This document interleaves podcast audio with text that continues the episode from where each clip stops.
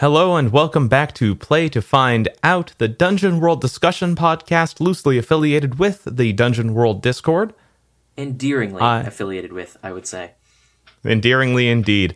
I am Arthur, or Art Projects, one of your co hosts. And I'm Eamon or Voidlight, your other co-host. Now, we're going a little bit off of our usual agenda today because we've got something a little special planned, inspired in part by discussions on the podcast channel and by the fact that we've just been interested in doing this for a while. Today, we are going to be taking one of our favorite segments to do and making it into the entire episode. We're doing a little audio zine of sorts to take you on a journey through a bevy of inspirational material that you can plunder at will for your own games. Prepare for the Picture This episode.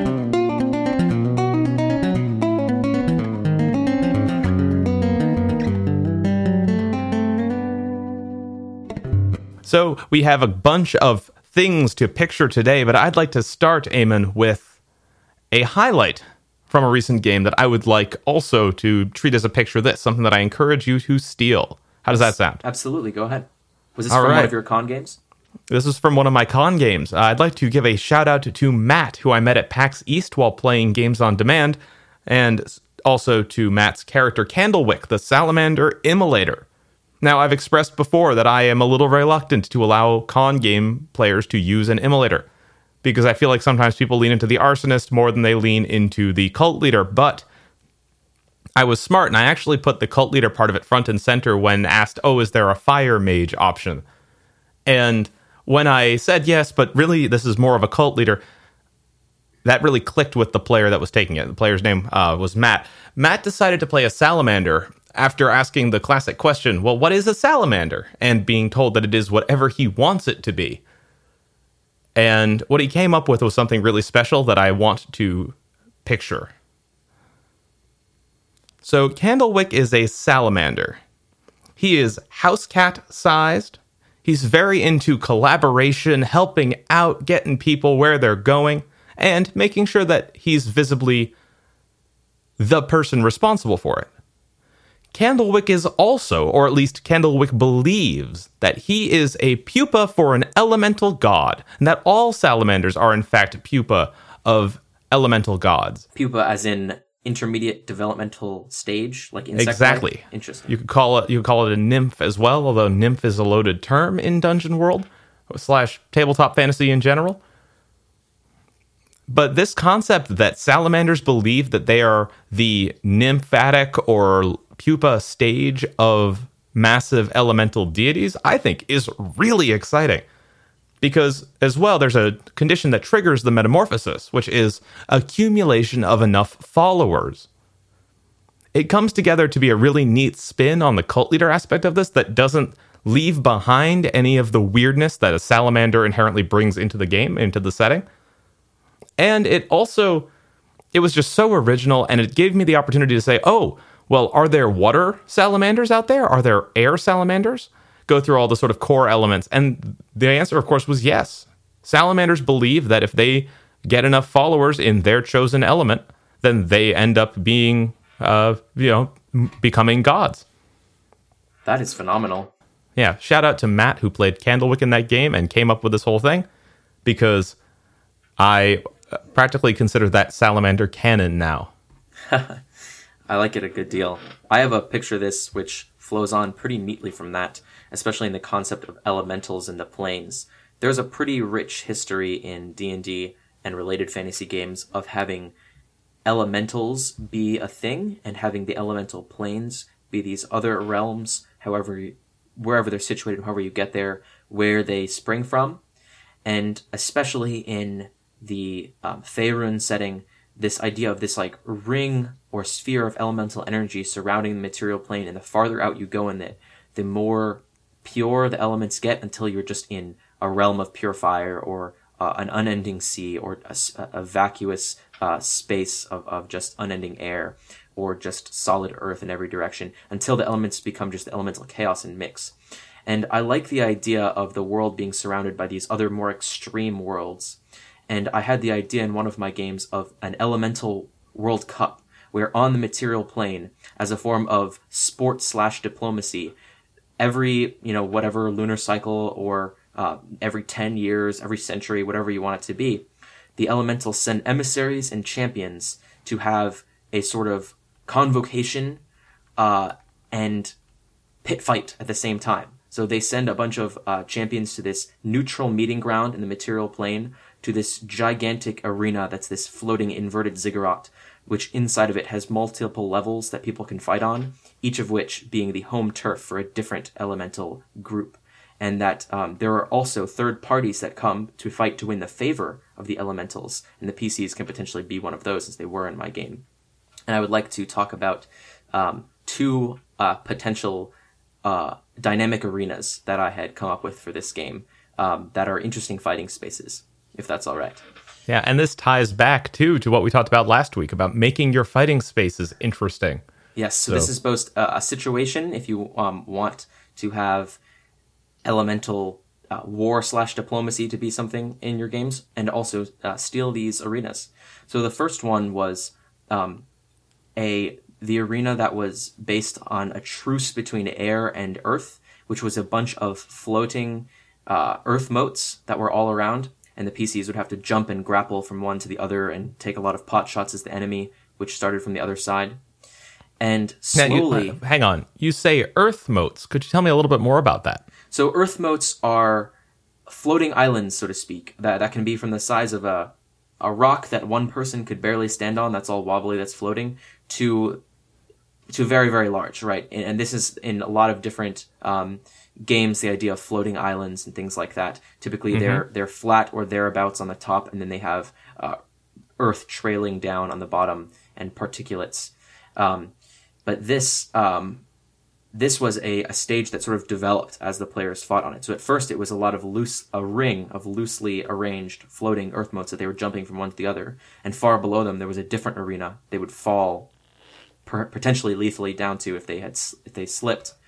Um, but as the fight was going on, this ring of loosely connected or loosely arranged earth motes was slowly being drawn into the center um, and eventually clicking all together to form a solid, um, almost Pangea like structure. And when, as they came together, what they used to be a part of was becoming more clear, which was this, was this sort of uh, stone garden with arches and statues and things like that, and including uh, a, a, a, shattered statue of a father holding a daughter that was only completed once all of the different earth motes came together like a piece of a head would come into place and like an arm would snap into place and uh, all of this made out of marble and stone and these different arches would come together which just looked like a bunch of debris when it was all shattered and mm-hmm. once they were all together the stage would suddenly um, become different because there were suddenly like spirits that would awaken and things like that. And then after a few minutes of them being in there, it would break apart again. And so this is something that the, that the players could potentially exploit since they like would find out the pattern like potentially partway through the fight and things like that. The other arena that I had come up with um, was the one below that, which they could potentially fall into. And this one was in the shape of a cauldron so once you entered the it, it was hard to scramble back out because it's sort of mm-hmm. like being in a uh, a half pipe. Um, there's all, an overhang, right? Yeah, there's an overhang, and uh, there are on on the four cardinal directions of the overhang. There are these bronze um, gargoyles that are in the shape of dragon heads with their mouths open, and there is uh, there are chains underneath the chin of all of them, and if you pull on the chain, lava spouts out. So you can potentially fill the center of this with lava. Um, and uh, although the rim is big enough to stand on, so this is a sort of precarious thing where fighting on the rim is really difficult, um, and it's easier to fight someone when you're not balancing precariously on the rim. But once you go into the center, that's potentially dangerous because mm-hmm. lava could potentially fill it. Although the enemies that they were fighting were in this scenario were immune to the lava effect. So take Ooh. that as you will. Cool. So I, in my head, immediately I jump to a player falls in and realizes the only way back out is to pull the chain, fill the thing with lava, and float out on the back of a of a kill of a fallen foe. Yeah, I like that. Puzzles.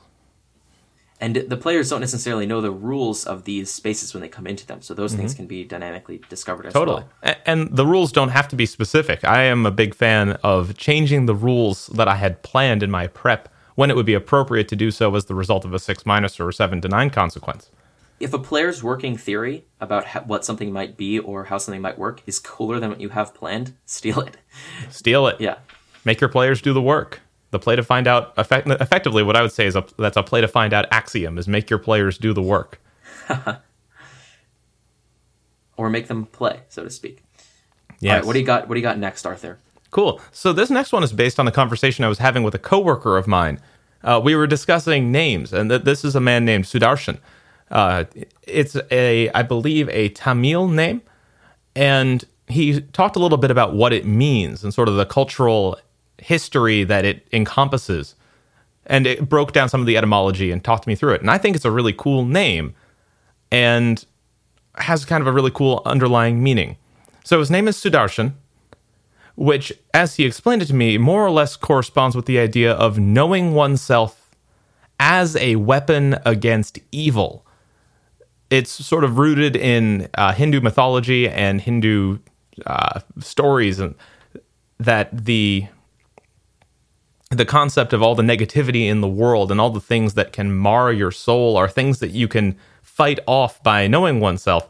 And the name itself actually comes from, I think, a combination of a legendary weapon and a legendary hero that was able to do so. And that got me thinking.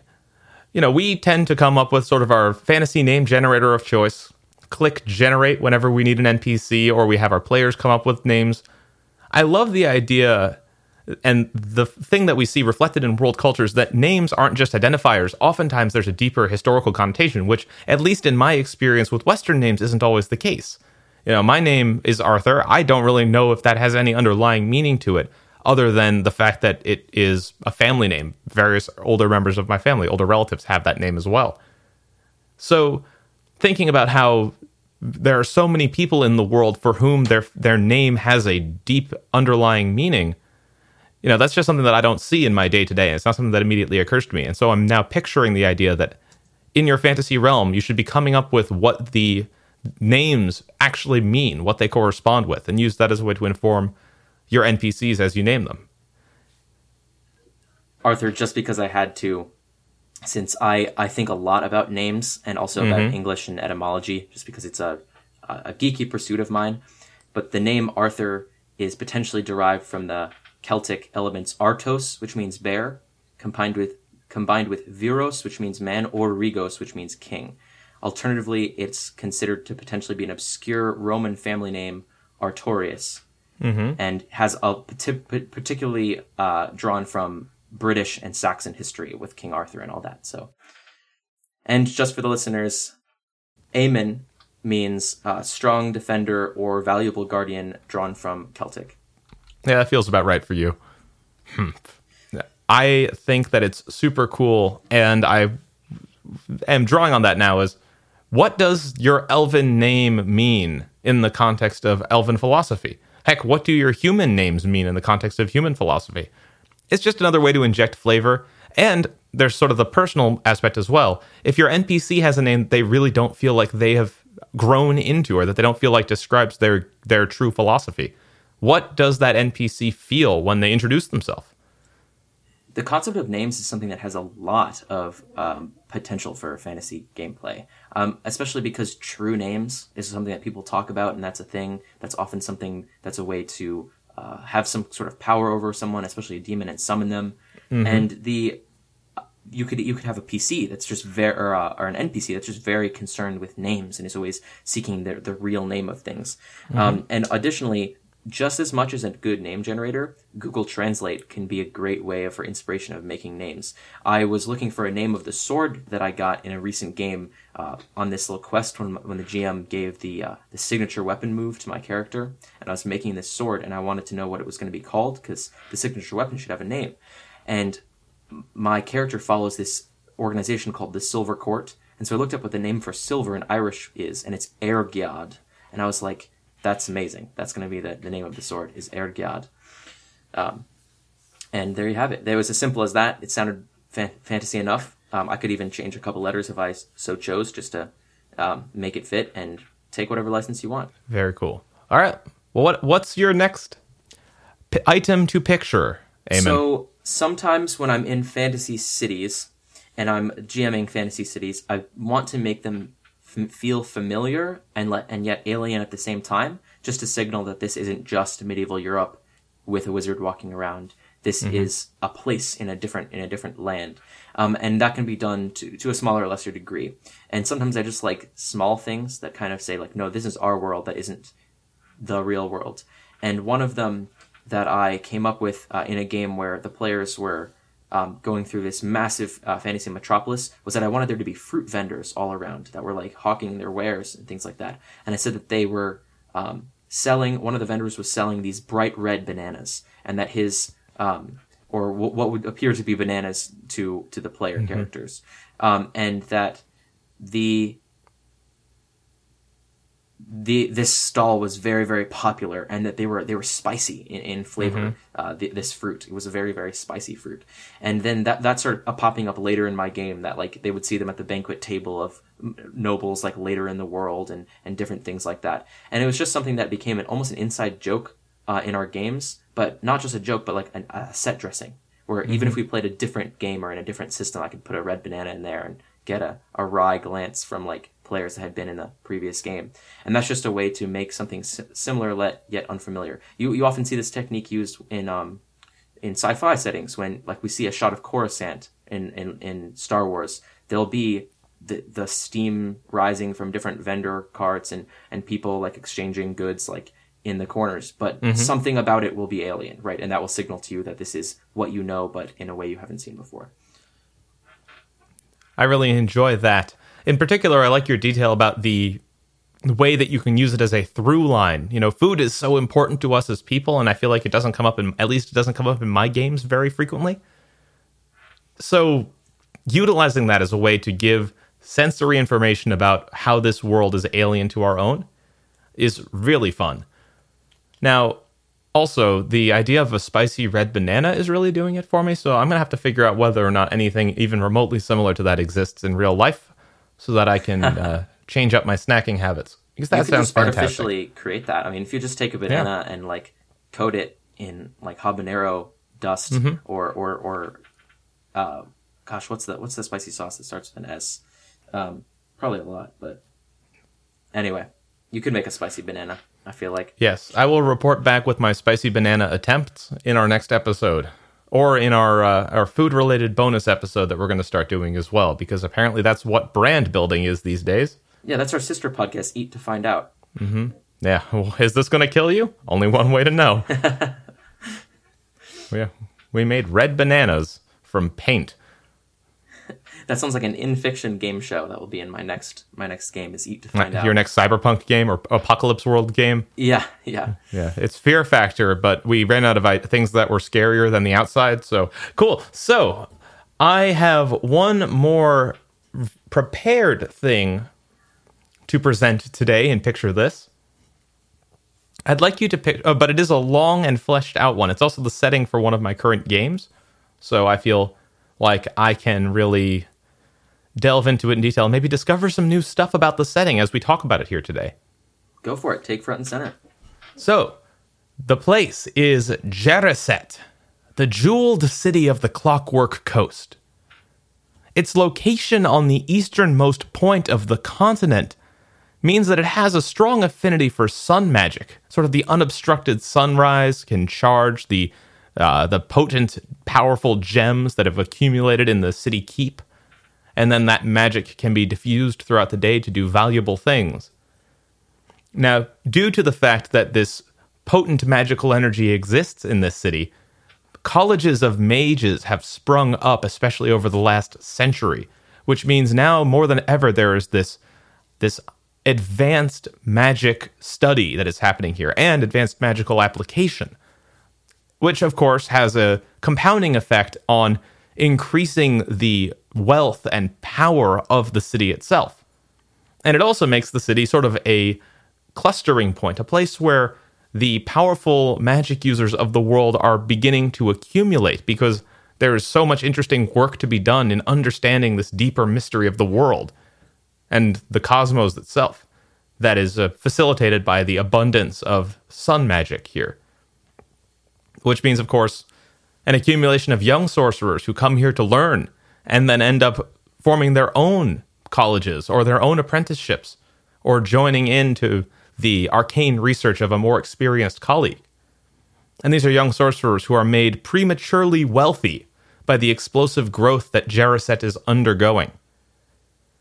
And there is our conflict, because as we've seen in particularly coastal America over the last 20 years or so, when a sudden explosive growth happens due to an exponential improvement in our ability to do something, in this case, magic, in the real world, technology, then it becomes a gathering point for people who are able to harness that growth in order to accomplish something for themselves, which has a tendency to disenfranchise and push out the existing communities there and change the face of the cities really, really rapidly.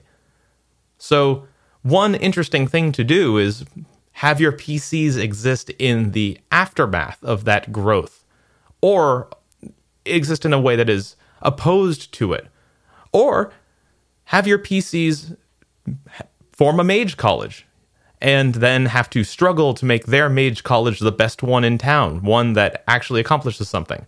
Stealing the powerful jewels from other colleges along the way, perhaps uh, saving the day when a massive demon is brought up from the bowels of the earth. All sorts of other options exist in Jerriset, the jeweled city of the Clockwork Coast. I was actually taking some notes as you were as you were saying that um, of just I could keep track of my impressions because there was a lot. Mm-hmm. Um, I was thinking as you were as you were laying it out. Um, as soon as you said that it was in the easternmost point of the continent, so there was a strong affinity for sun magic. I thought of the idea that as the sun rises and uh, streaks across the sky, its power weakens as the day wears on. So mm-hmm. sun sun based spells are most powerful at dawn and least powerful at dusk, and there should be this like mystical day night cycle that people are always looking to do their strongest magic and attacking mm-hmm. at dusk is like strong for some types of magic and weak for others is a way to add dynamics um, potentially there. It could even work into the mythology of your world. If you're like, well, well why does the sun weaken as it go on? Like, what's going on there? Because it doesn't have to be the sun in our world.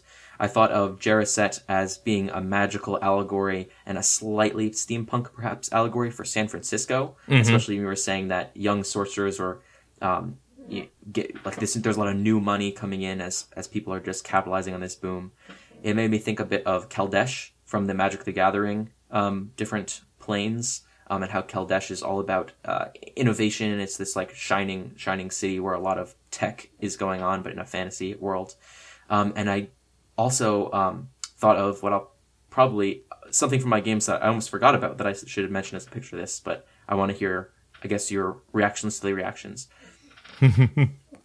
yeah. So in particular, I think your your point about it basically being San Francisco is very apt. While I don't live in San Francisco, I do live someplace where a similar thing is happening at a slower pace. And as someone who's on the young sorcerer side of the coin, it's something I try to be very conscious of when I think about where I live and the impact that I'm having. So it, it can be sort of a fun inversion of that and a way to explore those issues when I go the other direction with my in person game of other people who live in town and are on all sides of the issue. So picture this you have a metropolis, this booming metropolis, and the players get a chance to view it in its heyday and also after the calamity.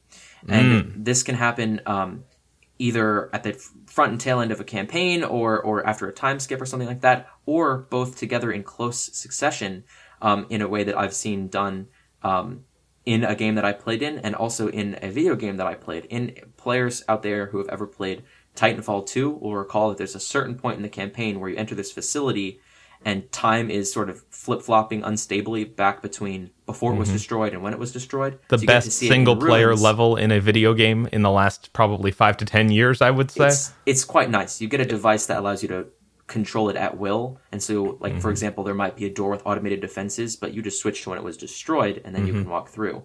And there might be something where um, the destruction of it is a problem, and so you have to switch to back when it was functional and unobstructed and go through.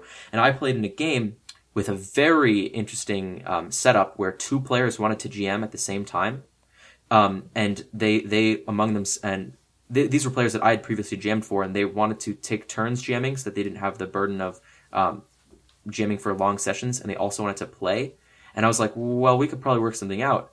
And what they came up with was one player created this metropolis, and um, in the future there was some sort of calamity, but he didn't define what it was. And so he like kind of laid out this setting and everything. And the other player defined this ruin, and like he defined what happened in the calamity. And my PC was um, like in the metropolis doing something when suddenly he just himself was flashed forward into this ruined world and randomly would flop back. And the way that happened was they had a timer, like a real world timer of 15 minutes. And so one Okay. player would GM for 15 minutes and then play would swap. Like wherever we were, in the middle of a fight, a conversation, anything, we would swap and the other player would take over as GM and then that player would resume his spot as a player character. And so I was the only constant between two timelines. And there was this character that I had as my point of contact in the future, and this character I had as my point of contact in the past. And I was kind of trying to X Men Days of Future Past style use the past to avoid the future. And it was really interesting. And it was a way for two players to um, both ha- have their foot in playing and al- also have their foot in GMing. And the setting itself was really cool. That like in the past, I would try to bury something and and see if it was still there in the future. And my my character was trying to figure out what was going on. Additionally, um, it was fun to play to find out that we didn't actually know exactly how this all happened. And also the ability to exploit the fact that time passes differently in game, and out of game. That it was always 15 minutes that we would switch out of game, but in game that could be a day passed, or it could be like like seconds that we barely Right. did anything in play, and suddenly we have to switch. So mm-hmm. You can go past the palace guards in the future, and then when it clicks back to the past, you've already surpa- you've already circumvented that obstacle. yeah, You know, you get you you basically get all of the time travel puzzles that any video game, especially Zelda game or or fantasy role playing game in general, has ever done. with the I- flexibility. I am writing all this stuff game. down because Yeah, I'm going to that's a steal one. this because I want this very very much. This is amazing. Ooh, mm, mm. Yes, wonderful, wonderful, wonderful, wonderful. Already, I'm brimming with ideas for stuff that I'm going to do in my next game with the uh, what have be, been affectionately referred to as Group A in the Dungeon World Discord's podcast channel. the people that I play Dungeon World with in person once a month or so. Oh, that's wonderful. I hope you are brimming with ideas as well, listeners, because we've got more. Mm-hmm. Let's check our time mark. We are at about half an hour at this point. I feel like we should probably go for, you know, another 15 minutes or so with these if we can make it, and then we'll transition into our emails and wrap it up for the day. Sure. So let's. Uh, I'll put it to you, Arthur. Do you want to hear a front, an NPC, or some spells next? Why don't we do the front first? Because I don't think we've done too many fronty things yet. And then, depending on timing, maybe we'd see some spells. Sure. We've had a lot of setting stuff. So here is a um, a front that I really enjoyed from the published um, Dungeon World supplement Grim World, which um, is is mainly a collection of a lot of new material for um, Dungeon World. It really doesn't change the rules all that much. Um, the only significant change in Grim World, if you haven't heard of it, is they add death moves. So every class has a special thing that happens, and the trigger is when your character dies. So they try to make death something that you will embrace a little bit more, in addition to making the game slightly more lethal by giving a lot of very powerful monsters.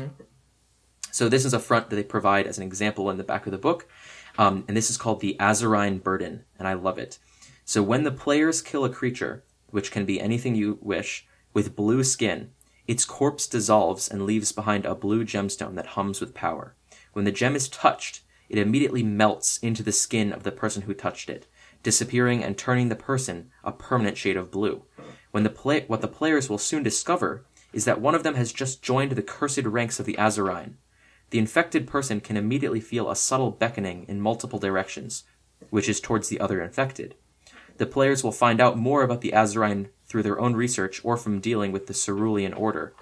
Legends say that if an Azurine manages to consume all the gemstones, they will hold enormous power. And so it provides three mini factions that uh, that um, have uh, something at stake.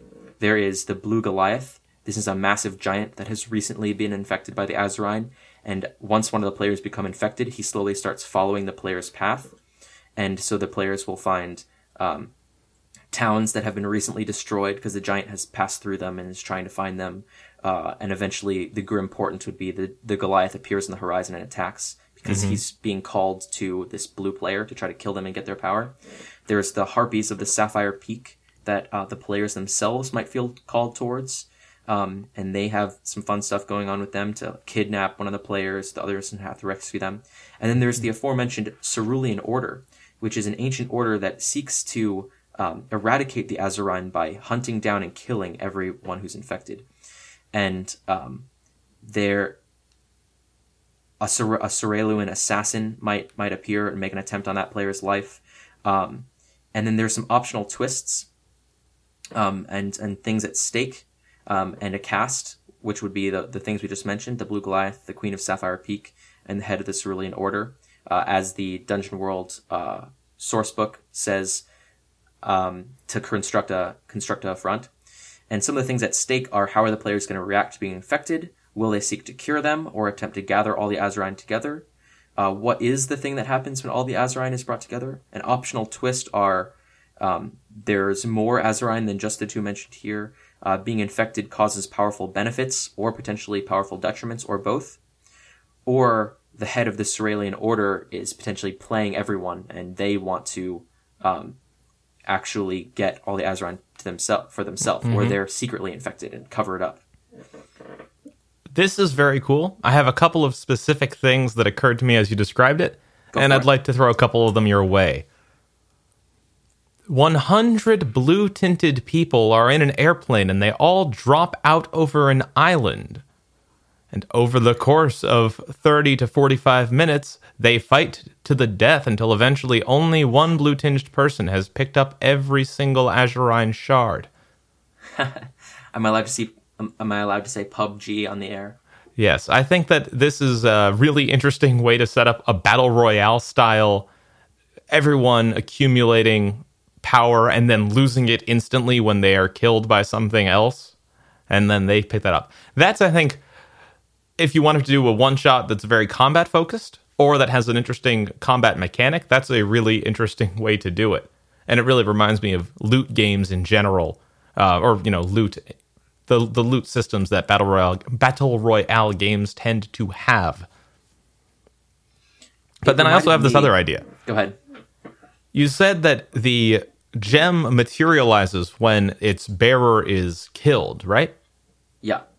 So, supposing the infected player rolls last breath and gets a 7 to 9, I would have death provide the following bargain.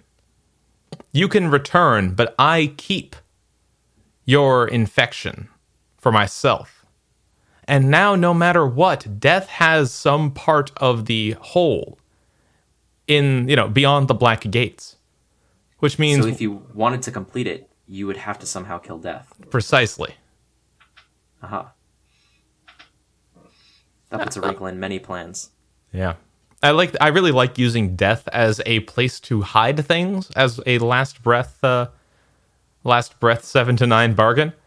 I've done that in a few different games before where a last breath has tied with it. Oh, now there's something on the other side that you're going to need to get back at some point. Something or in some cases someone. And all this talking about death actually and death moves generally also reminds me of one thing that I would like to propose for another picture of this in our picture this episode. Something that uh, just occurred to me and is not on my list that I brought with me. We do play to find out here. That we do. This is actually based on something that my character went through in one of my first ever Dungeon World games. I'd like you to picture Schofield and Castor Walletsworth. Fighters both, son and father respectively. Castor Walletsworth has been summoned north to the Dwarf Mountains, for his old comrade in arms has been slain, and his corpse has been stolen by a necromancer. Now, in the process of retrieving his fallen friend, Castor meets his untimely end at the hands of a Goliath or a giant or some other very tall thing. I don't remember specifically what kind of tall thing it was, but he was flung off of a cliff. And on his last breath, I, if I recall correctly, I think I ended up rolling a 10 plus, but I don't th- think we really understood how to do last breath at the time. And what we went with was that Schofield Walletsworth, his son, would be summoned to take up his father's mantle at the last at the point of his last breath. Now, well, where we ended up going with this is this concept that the Walletsworth family line is cursed and that the fighter role passes down from father to son. When the father is killed, the son takes it on until eventually they go- they face a foe that they're able to bring down to break the curse. We never really established what breaking the curse would look like, but the uh, the core thing was that it would require falling to a worthy foe in glorious combat. If you were the Walletsworth to finally die properly and not by poor luck, then you would receive, uh, then you would break the curse for your children and their children and so on and so forth down the line. Which was interesting to me for two reasons. One, the, that, meant, that means that every Walletsworth must have had a son at some point. And two, Schofield, who I ended up playing as my next PC after Castor went on beyond the Black Gates, uh, Schofield deliberately didn't have a son. And what we ended up deciding was that if Schofield ever fell, then a dwarven NPC that we had met far previously, with which he had had a brief fling, would be the next character I played, as she was pregnant with his son, if it ever came up. So I was really looking forward to the opportunity to play a pregnant dwarf woman, but that never ended up quite coming together. But these are the Walletsworths and their curse. Picture this. I have a I have a penchant for uh, characters that are primed to set up a, a potential next character, and that's a, a, a, reason that I put in play to not get too attached to my characters. Because when mm-hmm. I'm a mm-hmm. player, I want to be able to embrace death if it comes. Because I always encourage my players to do that as a GM. I once had a character um, that I was playing from Grim World, um, I think from one of the playbooks they released after, like as supplemental material after the main Grim World book, mm-hmm. uh, which was this psionic character, and all their powers were dream based, as if this character like they they kind of thought they were in a dream, and so they the world obeyed dream logic as at their whims, like they could conjure weapons out of nowhere and stuff. And if this character ever died, the death move specified that something everyone took for granted was actually an illusion, and I said that that thing was the player themselves.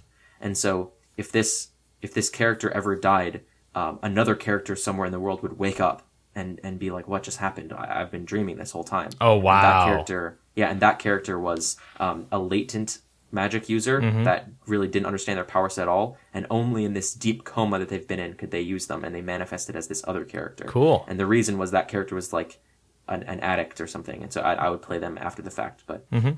yeah, haven't seen that come cool. to fruition yet. Yeah, one um, thing, one thing that I really have matured into, and I I didn't handle. Let me put it this way: I didn't handle my first character dying particularly well because that was a very new experience, and it was fairly early in the campaign. So having a, a, a next pair of shoes to slip on made handling that emotionally as a player much easier to do. So for you GMs out there who are afraid of killing player characters because they're worried about the emotional consequences in real life, it's an option. Last Breath yeah. should be considered like a really exciting new horizon rather than a sunset. There are also um, compendium classes that um, trigger if you've been beyond the black gates and things like that, um, and also things where like for playing as undead. So a lot of times when a character dies, I'm like, what do you want to happen next? Uh, do you have an idea for another character that you want to just spin up? Uh, do you want something related to this character, like you can play as their sister, their apprentice that's now out to avenge them? Um, I've let people play as their animal companion before if it was significant enough, although I do that less often. Um, I've had people play on as a ghost or as a revenant or as some other undead where they they're wanting death to be an important part of that, um, and such and such. So, would you like to hear some Speleo spells? Let's hear some Speleo spells. So, from the incredible um, supplement and uh, source book Veins of the Earth, by uh, Patrick Stuart and Scrap Princess from the Legends of the Flame Princess publishing imprint. Mm-hmm. Um, we have Speleo spells, which are spells that can only be found and learned, at least in the core setting, uh, deep under the earth. And from the isolation of these communities, they have their own very esoteric spells that are nothing like your traditional invisibility and fireball and all that. Um, and I picked three that I quite like. Um, one is Blood into Rope, this spell allows the player to um, perform bloodletting on themselves, uh, drain their own blood somewhat to weave it into a red rope. And this rope is non animate, but it will unknot on command, which makes it quite useful for climbing, which is something that you have to do very often in the um, verticality that's often found in uh, caves and underground, which this setting emphasizes, where climbing is really important. There's a whole climbing system. Um, it counts as a magical rope, which also means that it could be used for uh, potentially strangling a ghost or things like that. Ooh. Um, the rope is about 30 feet long per hit point sacrificed. Um, so there, there's a spell right there. Also, encouraging the players to damage themselves in order to fuel magic is just an interesting thing within itself. All right. So it has to be your own blood. Yes, your Okay. own blood. So hear me out on this one. Go ahead. If I have just defeated someone with a compatible blood type, can I let my own blood, but rig up some kind of Mad Max Fury Road esque blood bag system from my downed foe in an attempt to rejuvenate myself as I go? Like, does is it just blood that has gone through my own veins, or is it blood that I have created myself from scratch? That's the that makes the rope. That's the real question I have right now. If I was your GM, I'd allow it. Thank you. Um, I'd also allow uh, in a magical duel, uh, like the seven to nine and six minus results in the casting of this spell would be very interesting. Mm-hmm. I would allow someone to um, harness the fact that you just magically imbu- imbued all your own blood to um, control you as a puppet for a limited time, sort of bloodbending style from Avatar: Mm-hmm. Last Airbender, nice. and those sorts of things. Another spell we have here is Worthless Corpse. Um, this spell um, allows the player to make themselves appear to be, or the, the character to make themselves appear to be uh, nothing but a worthless corpse, um, so that they'll be overlooked. Um, it says appearing to be dead is not too useful underground because corpses are resources, but this spell makes the body of the target appear not simply dead, but utterly worthless, not worth in- investigating, without even marrow to crack open and eat. And it says all observers, including allies, um, although you could adjudicate that differently, will believe that the body of the target is dead, even if they saw them casting the spell. Should the corpse get up and walk, it will provoke horror and uncomprehending disgust. All present, including allies, must, and then some uh, mechanics follow. But you could do this as a way. It's a form of invisibility, right? That like you just become trash, like people will overlook you. Mm-hmm. Um, but um, in a, a fiction appropriate way, an interesting way, that you make yourself appear to be um, not only dead but just utter scrap to be overlooked, and also has built-in potential ways that it could backfire. Right? If you can't turn this spell off, all your friends think you're dead, and they don't understand why. Um, the third spell that I have here is Vampire Counsel, which I think is an amazing spell. This spell requires two close friends to spill each other's blood. It summons a member of the vampire court to deliver legal advice for the caster. The vampire, the vampire summoned will be 70% of the time human, Sorry, that really 30%. got me. That's really good.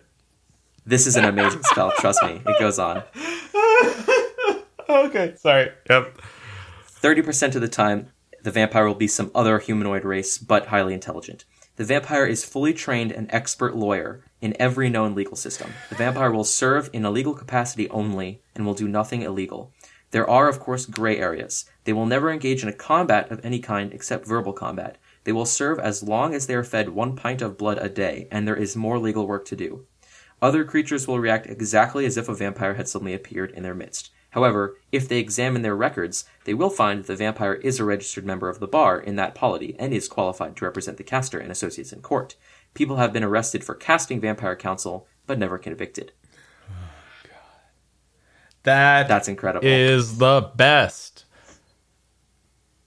Wow. Because of course, vampires are the best lawyers. Of course they are. They understand that you're not allowed to cross the threshold without permission. The most and they're ancient. yeah. And they're blood sucking.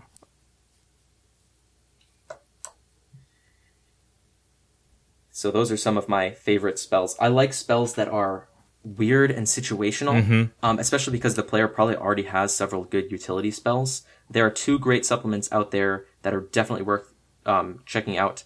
One of them is called um, Wonders, uh, Witch Witchcraft and Wonders, or something like that. We'll I'll, I'll, I'll link that one in the description. And there's a sequel called Magic and Malisons that are two. Um, things designed for any OSR setting and can easily be adapted to Dungeon Worlds that just provide a bunch of spells in weird schools of magic. So just to expand your spell lists, one of the spell um, schools is rope tricks.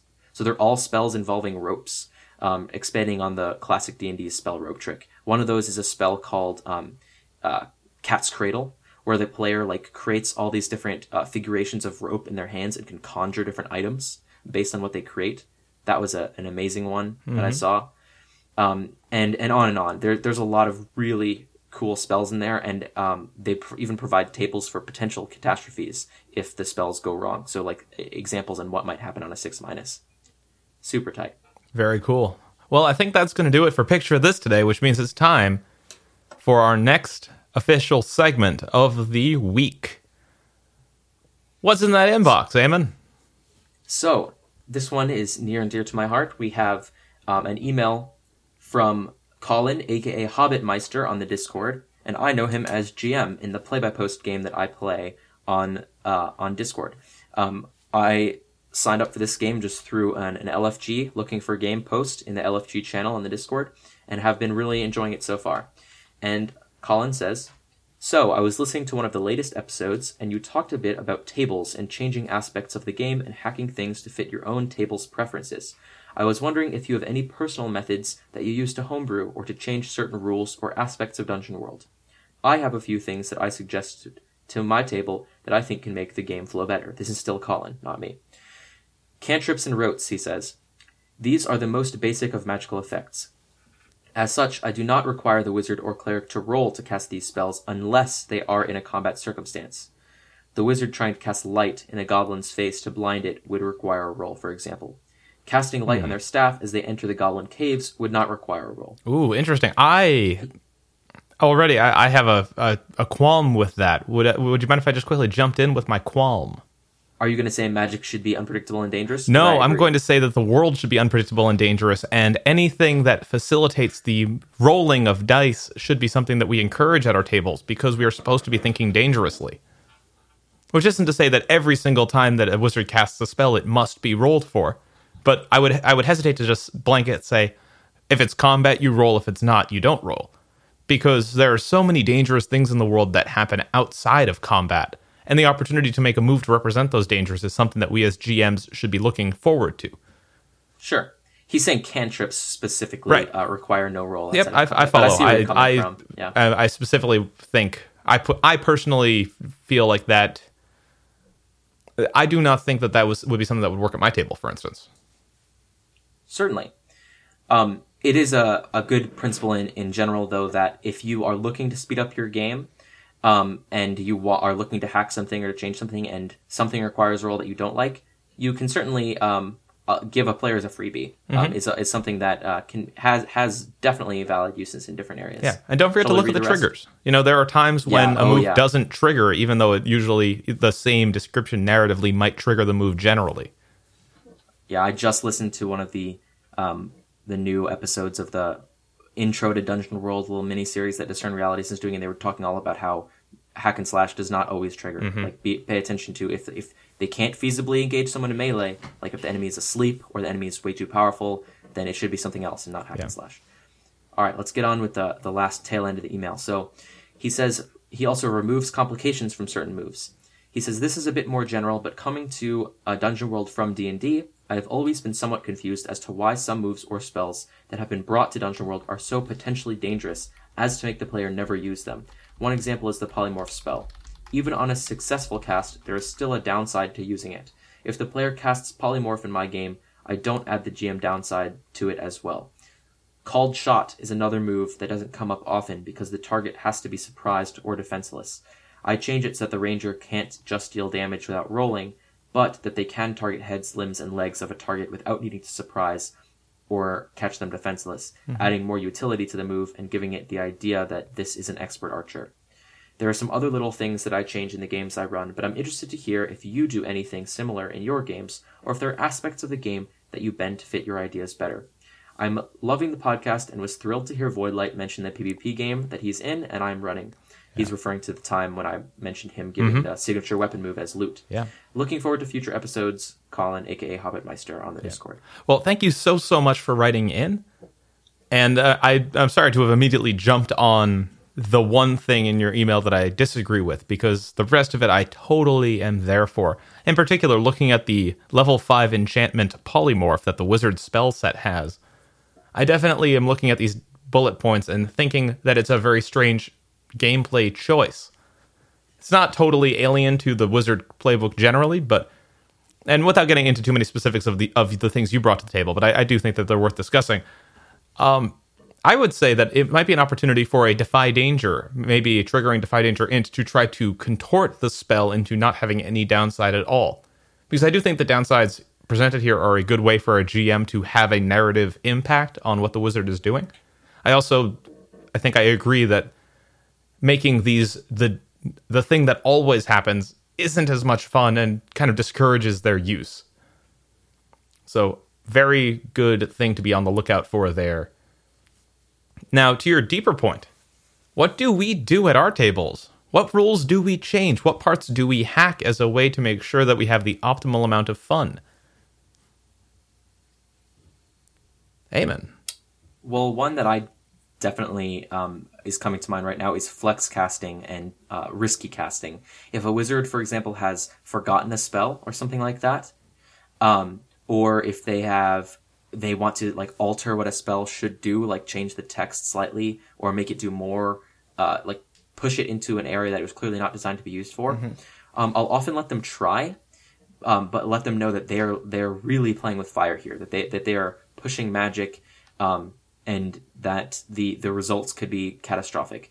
Um, this is kind of what the sorcerer in uh, in D and D Fifth Edition is designed for. Like, oh, they're special because they can actually mold their spells. I like any magic user to be able to do mm-hmm. that, um, and it's a certain world building choice. Um, you could decide that magic is so specific that unless things are followed to the letter, um, the magic simply doesn't happen. But I think that's a lot less interesting than people doing magic all wrong and creating all kinds of chaos. Um, another thing that I definitely do is I have a serious conversation at the beginning. Not, I mean, not super serious, but have a conversation with my players at the beginning of a, a game or campaign on how we want to treat health and hit points. Because I don't like the idea of uh, the sort of video game esque idea of a player taking like a full round to the chest or like a bunch of sword slashes, and only once the last hit point goes off are they suddenly like out of action. Um, I typically treat health as stamina, and so um, anyone who takes an arrow to the face or a sword to the neck unprotected is is dead. Rolling I, I last like, uh, breath. Uh, un- yeah. Right. Unless unless there's going to be some some magic at stake or something fictionally that they could withstand that, like troll's blood or mm-hmm. a potion or something. But um, I, we I just we have our fictional positioning such that in a fight, taking hit point damage doesn't necessarily mean actually getting stabbed. Mm-hmm. It means that you are your your defenses and good technique is being worn down until the point when your last hit point is lost um, you've suddenly taken a, a, a, wound that matters. You've suddenly taken something serious. So instead of just bruising and, and people battering against your shield and, and your, your footing and, and just becoming so tired that you can't hold up anymore, you are now really hurt. And this makes a lot of sense with the fact that hit points replenish almost like 50% just by sleeping. Mm-hmm. You know, that wouldn't happen if it was an arm getting cut off. And then any other like serious damage that's lasting, like someone losing a limb or someone contracting a long term thing, will typically represent with um, the disabilities. Is that what they call them in Discord? Uh, debilities, in yeah. Debility, the debilities, as well as specifically writing them down on your sheet. I like players to keep track of their scars. Mm-hmm. It's a more like gritty um, way of, of playing where if you if you lose a hand, like that's going to matter in the future. Like you, you might need to learn how to fight with the other hand, or um, if you are need to climb, like the other players are going to have to help you. Like that will stay with your character for a long, long time. It's not just the next scene, I'll get a new hand, unless you want to play in a lighter, more lighthearted way. Mm-hmm. But I, I, definitely like um, redefining how we think about hit points, and that is informed by playing certain other games, yeah. especially Into the Odd and things like that. Right. I think a lot of Apocalypse, uh, Powered by the Apocalypse games use the concept of harm clocks instead for this exact reason. Yeah. That it's weird to say, oh, I take 20 damage, I take 2 damage. Yeah, what does that mean?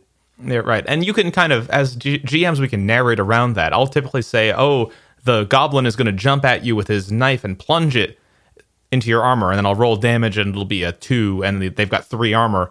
and then you know that changes the narration into but his his knife can't penetrate through your plating and you brush him aside deftly um you know basically my go-to is if you get hit for damage it's a shallow wound until suddenly when you're at your last breath it's a deep wound and that is not as satisfying as say what uh, a harm clock lets you do where there are different Yeah. levels of harm that push you closer and closer to your last breath The idea of a harm clock um, allows the mechanic that once you're past a certain segment or slice, like once you're past nine o'clock, going back is tricky. Mm-hmm. Right. Like now you're you're in critical condition. And if you wanted to add some stuff like that to Dungeon World, there's so much stuff you can do. Totally. So this is a very hackable area. You could say that below certain thresholds, like below five HP or below ten, um, now certain thing like it, you can only heal in X way, or you are going to suffer X penalty. And a lot of games do this, where once you fall down to a certain health level, you're going to be taking mechanical penalties. Um, you might say that they have a minus one ongoing if they're at five HP or less. You know that that sort of thing is really easy to do in Dungeon World. Um, alternatively, you could say that um, if they take a certain amount of harm all at the same time, you have to take more than 10 damage from a single blow. Like that is something that's going to be treated differently. So there are a lot of things you can do to play around there. yeah that all sounds reasonable to me uh, any other hacks that you use to make things quicker at the table For myself, um, I'm looking at his list here. I pay a lot of attention to when the players um, don't need to roll. Um, even some things that they're trying to do because it's their specialty, like uh, picking a lock or or checking for traps. If there aren't any, um, if there's no time pressure and if there's no danger, a lot of times I'll just have them narrate doing it in um, and make it interesting and have it be fictional before I'll go to the dice. Another thing is sometimes um, what am I thinking of here? You, you say something and I'll come back because I, I just lost it. Keep going.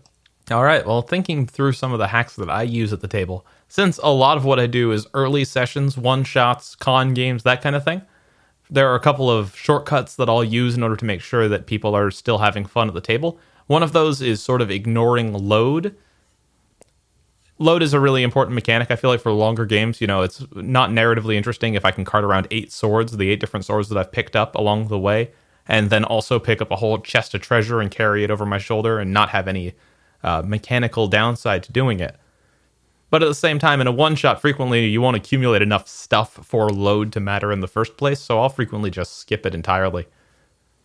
It doesn't end up being that fun. I think it's consistently the least interesting part of video games and crunchier role playing games, and it's easy enough to introduce later in a longer game as they start to sort of grow out of a session zero or a session one.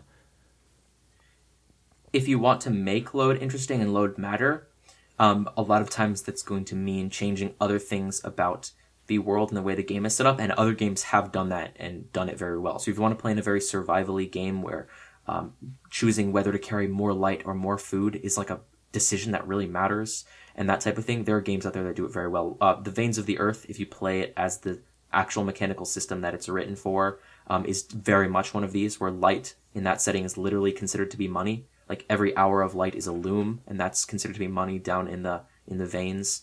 Uh, and sometimes it's more important for you to have light than have food, literally, Yeah. because you'll starve slower than you'll get killed if you don't have light. Cool. That kind of Uh, reminds other me of the uh the I think it's the Metro games wherein bullets are also currency and so you can choose to spend them or Oh, shoot yeah. them.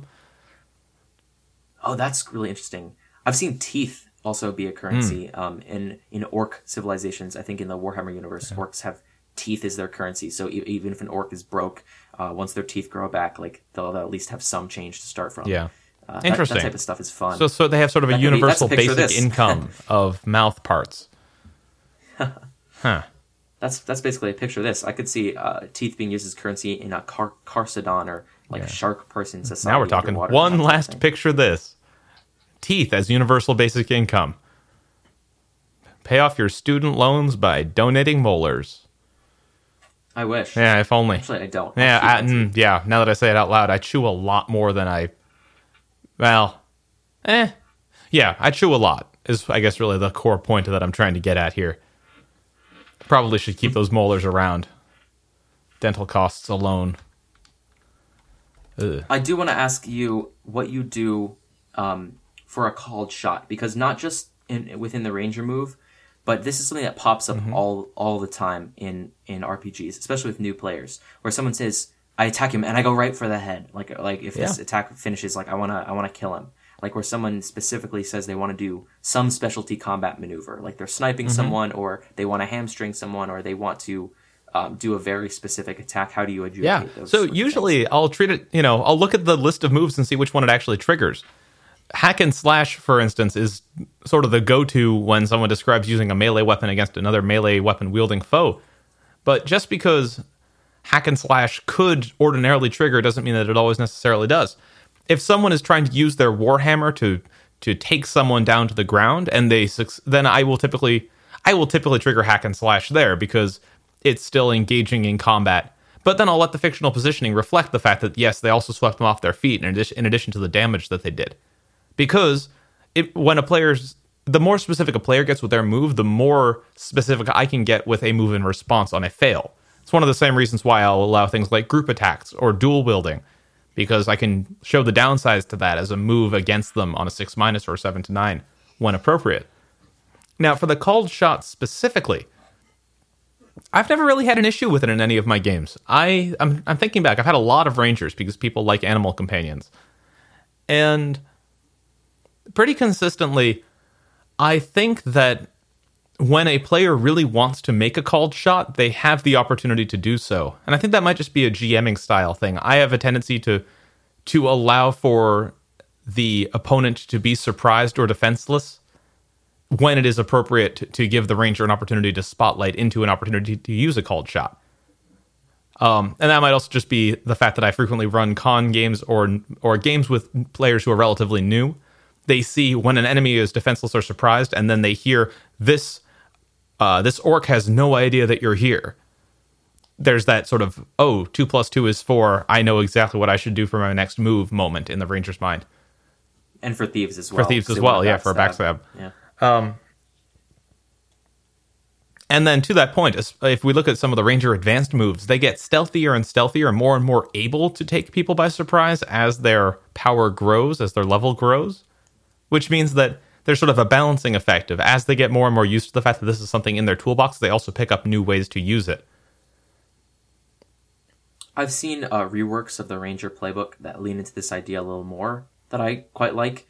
Um, there, there are Ranger playbooks that uh, let you play the Ranger but not have the animal companion from start and like elect the animal to have an animal companion as like a level up move because not everyone who's into the Ranger idea wants to have like animal companion and they replace those basic moves with things that go a lot more along this line. It's like the Ranger is like the expert hunter with things that let them set traps with moves that let them ha- uh, pull out the perfect piece of equipment, like sort of an upgraded version of adventuring gear, where they they have like a weapon for any situation or things that let them predict what the monster is going to do next, stuff like that, which is cool. Um, the the th- the conversation that needs to be had, especially with new players, sometimes when they're like, "Why can't I just kill this guy right in the head?" You know, if I rolled well, is the fact that we assume that your character is competent and is always trying to shoot to kill, you know, if that's the objective, or they're always fighting to the best of their ability. But so is the enemy. And um, typically, I'll let them do special combat maneuvers or disarming someone or uh, hamstringing someone. I'll either give that per using special equipment. Like I, I typically leverage the forceful and messy tags. If you want to like slap something out of someone's hand and you have a forceful weapon, it's going to be a lot easier. Or on um, crits uh, in Dungeon World, a lot of times that's considered a 12 plus result. So if you roll natural double sixes or um, your your modifiers push you over the 12 plus, I'll typically be more lenient with them um, narrating a more powerful effect, like knocking the enemy down, hitting something out of their hands, making the enemy um, mortally wounded. So even if they escape, they'll surely bleed out or something like that, or they'll leave a easy to follow trail. Those sorts of things, I definitely um, I, I put put them within the player's reach. That I'm not going to be like just because I say so, you're going to have to wail on this guy for six rolls. Um, if you roll a crit, like I'll, I'll allow those things to happen, and it, it gives you um, uh, it changes the social contract at the table such that the players are often more okay with the game itself being more lethal. That if you let them sometimes kill enemies very quickly and dispatch them on like an amazing roll, the players will be okay if they themselves take grievous harm or actually lose a hand or something like that when they roll snake eyes and things like that, that sometimes happen. Right. One, uh, personally, I don't. I I do not use critical fail or critical success in any of my tables. I think that there are ways to make it work, but in general, I like having the three categories of success and failure. But Sure. I really do like when there's an opportunity at the at the table for a move to be lethal right off the bat, regardless of damage roll or regardless of position, or, or you know, because of positioning, because it follows from the fiction. One way to make players feel really powerful is to throw a bunch of disposable things at them and give them the opportunity to dispatch them as sort of a single move to deal with a whole bunch of them at a time, or a single move to deal with one of them in particular. Even on a seven to nine or a six minus, you could describe how the fighter cleaves through the skeleton. But on a six minus, they cleave through the skeleton only to be set upon by six more who take advantage of the opening to dogpile on top. Yeah. Absolutely. I, I definitely hope, and maybe at some point um, when we get guests on the show or something like that, but to really dive into the idea of mass combat Mm. and, and huge numbers of enemies and, ha- and how that can work in Dungeon Yes, because I think so much. I there. think the mass combat episode needs to happen, if only because it's the single most discussed topic on the channel currently. if you are on, like you should be, on the Dungeon World Discord and getting in all the fun action there, Mm-hmm. You can scroll through the podcast channel and see a lot of additional content and additional uh, conversations that happen. I think recently there was several posts on there talking about different ways to approach Mm-hmm. mass combat. So go and take a look there. But I think we're um, bursting our bursting at the seams for this episode. Don't you Oh, think? Totally. So, if you enjoyed what we talked about today and want to put your own spin on it, let us know what you think either on the podcast channel on the Discord or by sending us an email at playtofindout at protonmail.com. That's play to find out, P L A Y T O F I N D O U T, at protonmail.com. Send it to our encrypted inbox and expect a reply out loud. super secure. And if you're hip and new aged and you want to uh, tweet at us, we definitely have a Twitter account set up. That is um, play numeral two find out, and you oh you can also get the links to the new episodes there. Um, I have been Eamon Voidlight on the Dungeon World Discord. And I have been Arthur, Art Projects on the Discord. Thank you for joining us this week, and feel free to borrow, steal, and uh, make use of anything that you heard in this episode. It's been a pleasure having you at the table today. See you next week.